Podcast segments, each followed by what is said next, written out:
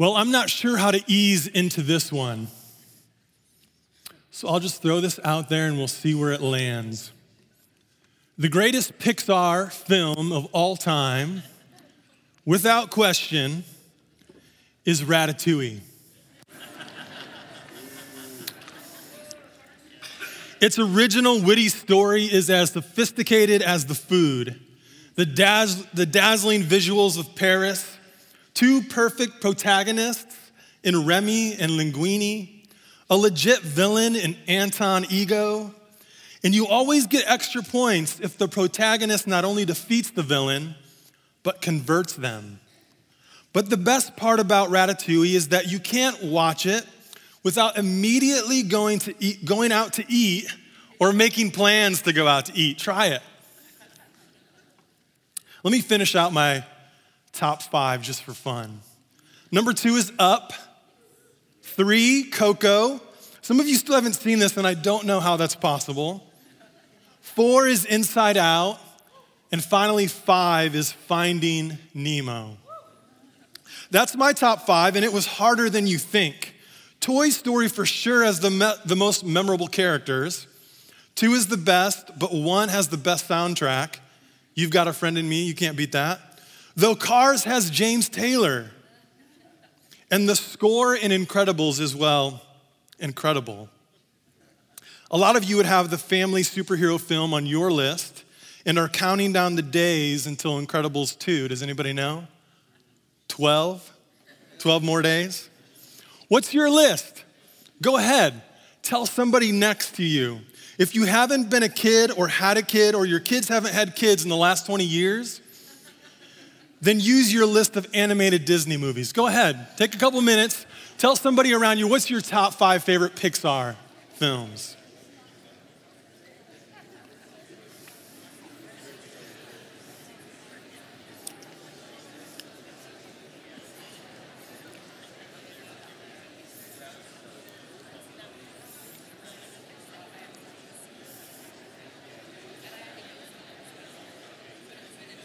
All right, they say getting middle schoolers back on track is hard, but I'm not sure. Maybe it's a little more difficult with adults. Just joking. but this morning, I want to talk about a different Pixar film, a film that's a little underrated. Maybe, maybe it made your top five Finding Dory. Finding Dory is the sequel to Finding Nemo, which, as you would expect from the title, is another story about finding someone and it features Dory, a regal blue tang, as the main character, the just keep swimming friend of Marlin who helps him find Nemo in the original film. The sequel begins with a flashback to Dory's childhood. Hi, I'm Dory. I suffer from short term memory loss, says baby Dory. Because of her condition, Dory's parents spend a lot of painstaking time warning her about the dangers of the undertow, afraid that she will get taken away by the current and forget how to get back home. And that's exactly what happens. At first, she remembers at least a little. Dory goes from looking for her parents to looking for someone to looking for something. And that's when she bumps into Marlin, and we're caught up to the plot of Finding Nemo which, as we discover, takes place within the plot of Finding Dory. The film then fast forwards to Dory's new life in the reef with Marlin and Nemo when the mention of the undertow unearths an urgent memory. I have a family. Suddenly, Dory is aware of what she is missing. Henry Nouwen once said, one of the tragedies of our life is that we keep forgetting who we are. Our human condition is like Dory's. We suffer from a pattern of remembering and forgetting. Just when we think we've got a grasp on our true identity, we are taken by an undertow of doubt, distraction, fear, pain, pride, or any number of currents. Like Dory, we've got our name, but it's displaced of its meaning Because we've lost our story. Think of it this way in J.R.R. Tolkien's Lord of the Rings, we're introduced to the importance of our personal stories when the two beloved hobbits, Merry and Pippin, after fleeing orcs and escaping into Fangorn Forest, meet an Ent, which looks strikingly like a giant talking tree. They're called the shepherds of the forest, and this particular Ent goes by the name of Treebeard. We find out later. Though, when asked his name by the hobbits, he refuses to tell them. This is the reason he gives them. For I am not going to tell you my name, not yet at any rate. For one thing, it would take a long while. My name is growing all the time, and I've lived a very long, long time. So my name is like a story. Real names tell the story of the things they belong to in my language, in the old Entish, as you might say. It is a lovely language, but it takes a very long time to say anything in it because we do not say anything in it unless it is worth taking a long time to say and to listen to. Real names tell the story of the thing they belong to, says Treebeard. And I'd add that the opposite is true. Stories tell the real name of the thing they belong to. Could it be that we have forgotten who we are, who we really are, because we've lost our story? A 2016 Pew Research Center poll revealed that in the US, fewer than half of Christians, 42%, say reading the Bible is essential to their identity as Christians. And roughly one third, 35%, say regularly attending religious services is essential to their Christian identity. Let me say that again in different terms. Less and less Christians believe that reading the story of God and reenacting the story of God with other worshiping Christians has anything to do with being a Christian. We are forgetting who we are. And so it's no surprise that when we read that of the 51% of Americans who believe the US has a responsibility to accept refugees, only 25% of white evangelicals agree. The group least likely to have a compassionate stance of any other demographic of age, education, race, or religion. Refugees fleeing for their lives, many of them children, many of them Christians. We are forgetting who we are. It's no surprise then when we read that 88% of white evangelicals say their views on immigration are primarily influenced by concerns other than their Christian faith. Almost all Christians in the US say that. Never mind that there are three love commandments in the Old Testament. Deuteronomy 6 5 says, And you must love the Lord your God with all your heart, all your soul, and all your strength. We've got that one. Leviticus 19 18 says, Love your neighbor as yourself. Sort of got that one. Deuteronomy 10 17 through 19 says, For the Lord your God is the God of gods and the Lord of lords. He is the great God who shows no partiality and cannot be bribed. He ensures that orphans and widows receive justice. He shows love to the foreigners living among you and gives them food and clothing. So you too must show love to foreigners. Love God, love neighbor, and love immigrant. Never mind that the Greek word in the New Testament for hospitality, philoxenos, literally means love immigrants. We talk about the gift of hospitality in Christian circles, but biblical hospitality doesn't mean you're really good at having your friends over for pizza. It means entertaining the stranger. Look, I know the issue of immigration is complicated, here's something easy immigrants are people, made in the image of God. And separating children from their parents at the border is beyond cruelty.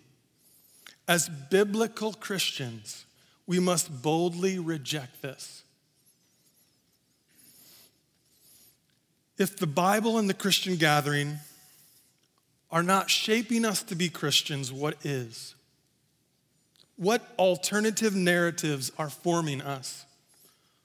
The spirit of fear and self preservation, nationalism, consumerism, racism. We must return to Scripture, not for daily inspiration, but for identity formation. The Bible tells us who we are, and we must not neglect gathering together. In the book You Are What You Love, James K.A. Smith says Christian worship rehabituates our loves because it embeds us in and embeds in us a different orienting story, the story of God in Christ reconciling the world to himself. And so I propose we must recollect ourselves by recollecting the story of God. In other words, we will remember by retelling. The overarching narrative of Scripture, the big story, and the individual stories in the library of the Bible answer our most foundational human question Who am I? With an even better divine one Who is God?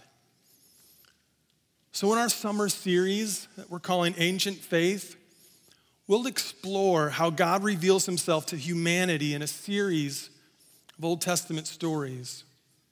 These stories will, like the seashells Dory's parents placed along the way, help us retrace our steps back to our ultimate loss, our true selves, and our ultimate relationship. And so let's begin at the start. God. In the beginning, God. In the beginning, God created heavens and the earth, light, day, night, sky, land, sea, plants, stars, sun, fish, birds, livestock, wild animals. Look, I know we've read this before. Some of us have read this more than any other part of the Bible, and particularly in January, thanks to our failed attempts at the Bible in a year reading plans. But let's take a moment, rub your eyes, resist your, reset your minds, let yourself get taken up in the wonder of it. For me to catch a fresh glimpse of Scripture, I sometimes read a different version. Today, let's use the Children of God's Storybook Bible.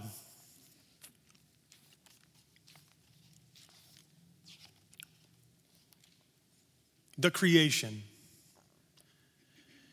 In the very beginning, God's love bubbled over when there was nothing else no trees, no birds, no animals, no sky, no sea, only darkness. Out of this love, God spoke, Let there be light. And there was day, and there was night. And when the first day was done, God smiled and knew that it was good. On the second day, God said, Let there be sky where the clouds can float and the wind can blow. And the sky was bright blue and beautiful. On the third day, God said, Let the waters gather together into oceans and let the dry land appear. Now, God decided to make the world even more dazzling with tall trees and long grass. And then the first flower opened in all its glory. On the fourth day, God said, Let the sky be filled with the sun and the moon. And God scattered stars across the sky like sparkling diamonds. On the fifth day, God said, Let there be birds to fly and sing, and fish to swim and splash, and the world was filled with the joyous sound of birdsong. On the sixth day, God said, Let there be animals, elephants and giraffes, cats and mice, and bees and bugs. and suddenly the world was a very noisy place. But something was still missing. Then God said, I will make people, and I will make them like me so they can enjoy the earth and take care of it. He did just as he said, and it was all so very, very good. God looked at everything that he had made and clapped his hands together in delight. Isn't it wonderful? And on the seventh day, God laughed and rested and enjoyed his glorious creation. He laughed. He clapped his hands in delight. Genesis is an alternative creation narrative, a counter ideology to other polytheistic ancient Near East variations during its time. The Hebrew version of the start of all things reveals a cosmos that emerges not from violence or conflict like the other stories, but from a generous God. But let's not miss the power. We've seen otherworldly power, haven't we? Think Thanos or LeBron James. But we've not seen and read stories of power wholly wielded out of love and for love. God's love bubbled over, the story said, but it's more like an eruption. And God's generosity seems to save the best for last humans. And there is something unique about humans, and it's found in this curious phrase the image of God. This phrase, I believe, is pivotal in helping us recover our story and our true identity. The Imago Dei. Everything sounds better in Latin, right? But what does it mean? What does the image of God mean? From Irenaeus through Augustine to Aquinas, many have understood it as a sort of metaphysical analogy or similarity between the human soul and the being of God, creator and creature echoes of each other. Karl Barth and others propose that the image of God refers to the capacity of human beings to be addressed by and to respond to God's word. The Imago Dei, some see it, is sort of a common language between creator and creature, granted only to humans. Many theologians have sought ethical, spiritual, and relational meanings, and these insights are important, and most of them are true, though likely unfamiliar to the writer of Genesis. So, what did the phrase mean to an Israelite? The Hebrew word tselem, translated image, would have been a familiar one. The gods of their neighbors would have fashioned, uh, the gods of their neighbors would have been fashioned into images. So, in this word, image, they would have pictured that and more. Something visible and embodied, a living representative of God. The consensus of Old Testament scholars is that the key to understanding the image of God is in its immediate context. Verse 28, which says, God blessed them and said to them, Be fruitful and increase in number, fill the earth and subdue it. An authority to rule co creators. God grants them dominion. J. Richard Middleton calls this a royal function.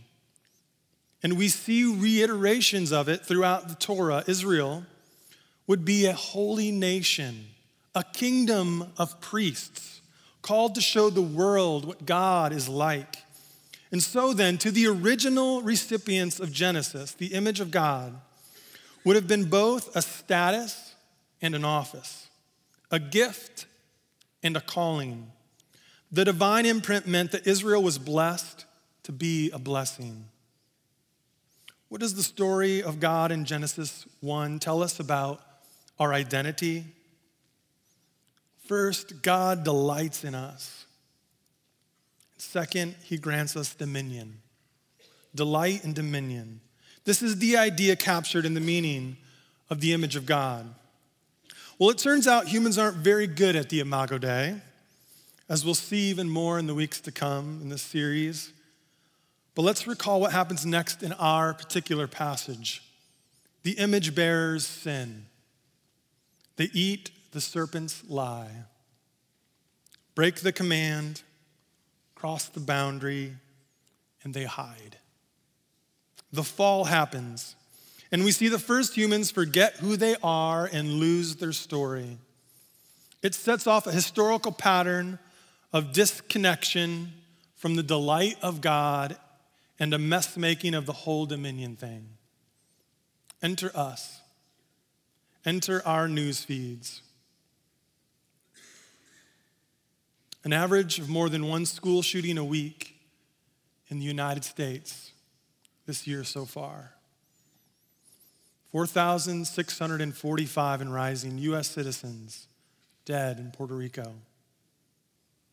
The image of God, the Imago Dei, seems to be broken. And yet, let us not become weary in doing good, for the paradigm, uncreated image of God becomes visible and embodied in Jesus. Paul says in Colossians 1:15, Jesus is the image of the invisible God, the firstborn over all creation. Jesus is the answer to both questions who am I and who is God?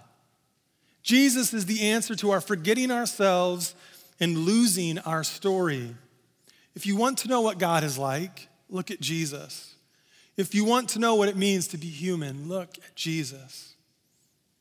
Theologian Emil Brunner states the fact that man is made in the image of God is only fully disclosed in the divine act of incarnation. And so in Jesus, the Imago Dei, we see both the delight of God and the meaning of rule and subdue the earth. First, let's consider the, the delight of God revealed in Jesus from Mark's gospel. At that time, Jesus came from Nazareth in Galilee and was baptized by John in the Jordan. Just as Jesus was coming up out of the water, he saw heaven being torn open and the Spirit descending on him like a dove. And a voice came from heaven You are my Son, whom I love. With you I am well pleased. So much Genesis like language that I've never noticed before in this passage. There's water, heaven is torn open, the Spirit descends, a voice declaring from heaven, and the delight of God. You are my Son, whom I love. With you I am well pleased. Just the other day, we were celebrating Asher's birthday, my now seven year old son. He had just opened something he was excited about in a room of people. He looked around and he searched me out. And then our eyes connected from across the crowd, and his already wide grin somehow got wider. For a second, we were the only ones in the room sharing something. And that something that happened to us was a gift delight.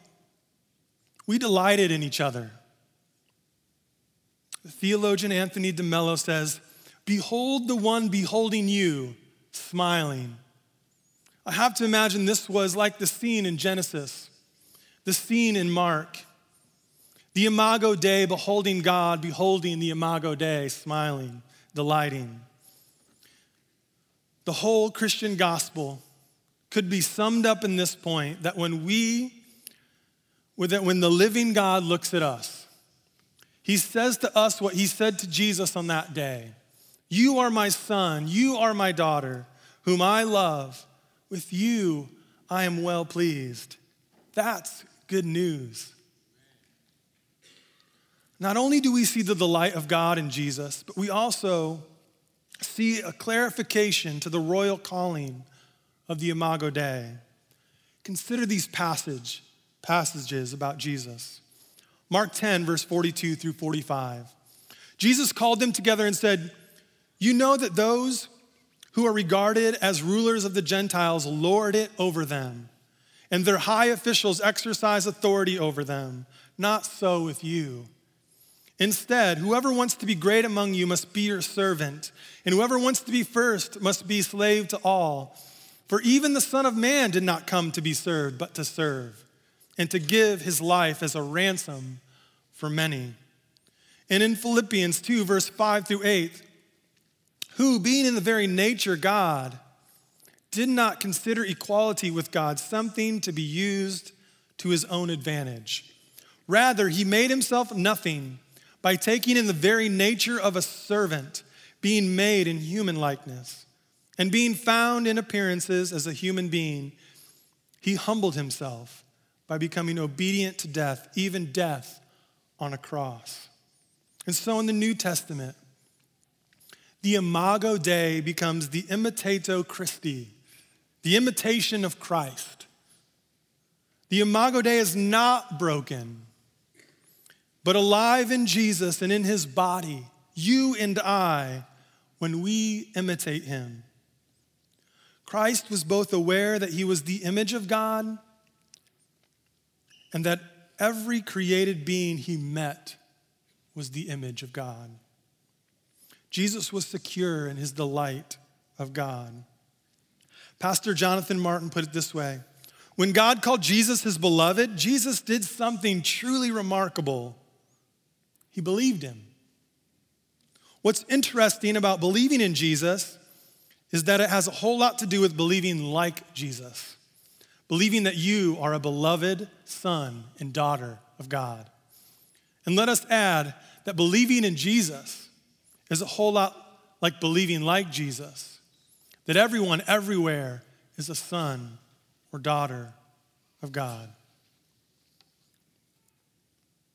When you look in the mirror, do you see the image of God? Do you believe it at your core that you are God's kid, loved by God? Do you see the one beholding you, smiling? And when you look through your window, do you see the image of God? The window to your neighborhood, the window of your phone screen, the window of our borders, do you see first and finally the image of God? Keep in mind, the biblical test case for love of God is love of neighbor. And the biblical test case for love of neighbor is love of enemy. That's hard.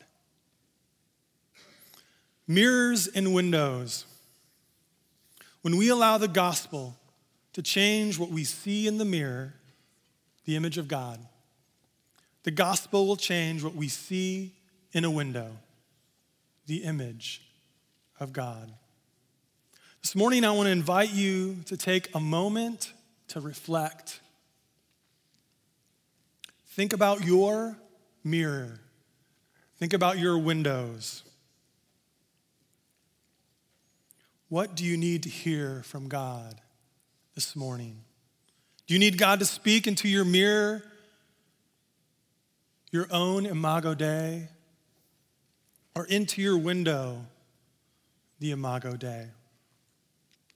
Take a few moments now at your seat, in any posture, with your eyes open, with your eyes closed, and reflect on your mirror and your windows.